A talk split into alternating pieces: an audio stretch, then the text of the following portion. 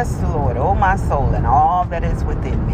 I will bless his name. We give God the glory this morning for the great things he's done, doing right now, and yet have prepared for our great future. It is indeed a good day to go out and tell somebody about the goodness of the Lord. Welcome to With Purpose, our Purpose podcast. It is a podcast designed with you in mind, understanding your purpose, your identity in Christ Jesus, where you have to know who you are and to whom you do belong in the times in which we live in. God is preparing us, giving us warning after warning after warning. He sent the the uh, COVID pandemic um, to let us know that the end of times, uh, the many pestilence that would come, and that he was seeing is forewarning. But he said, if my people would turn back to me and pray and repent of their sins, turn away from them, I'll heal the land. And he said, I'm going to send these pestilence again as a warning for those who don't believe, and those who have not learned the way, and those who are following after other gods. I'm sending them warning, but know that these pestilence won't harm you. They won't come now unto you. So it's praying time. The church's last defense, I take that back, it's been praying time. The Bible said, pray continually without ceasing, ye one for another.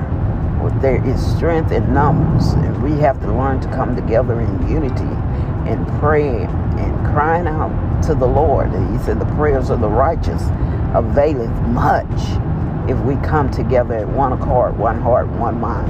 Reminded of how after the crucifixion of Jesus and the Christians that gathered together, the Bible said it was 120 priests. It was more people, but it just named 120 priests that was in the upper room and they was praying and as they was there on one accord, one heart, and one mind, the Holy Ghost fell upon them.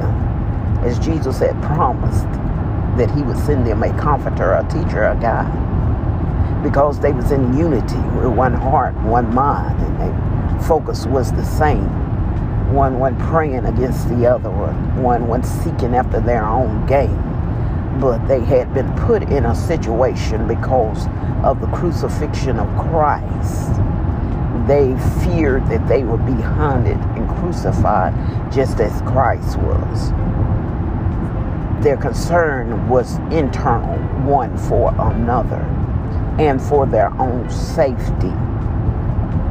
So they gathered in a gathering place and began to pray. And as they began to pray, something shifted in the atmosphere and that was the Holy Ghost.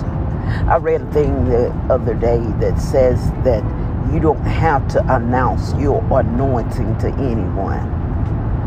The anointing will announce you when you arrive. There is something about the baptism of the Holy Ghost in Jesus Christ that transform and consume you.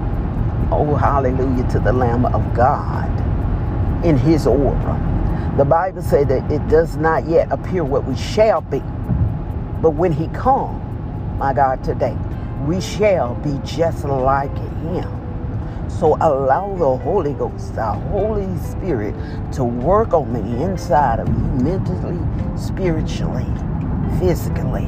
Let him begin to transform you and preparation as coming together there's no you, there's no I, but we are together. And when we are together, there is strength, there is unity, and the power for move of our voice moves heaven. You all be blessed. Have a safe day on today as you travel to and fro. Until we meet again.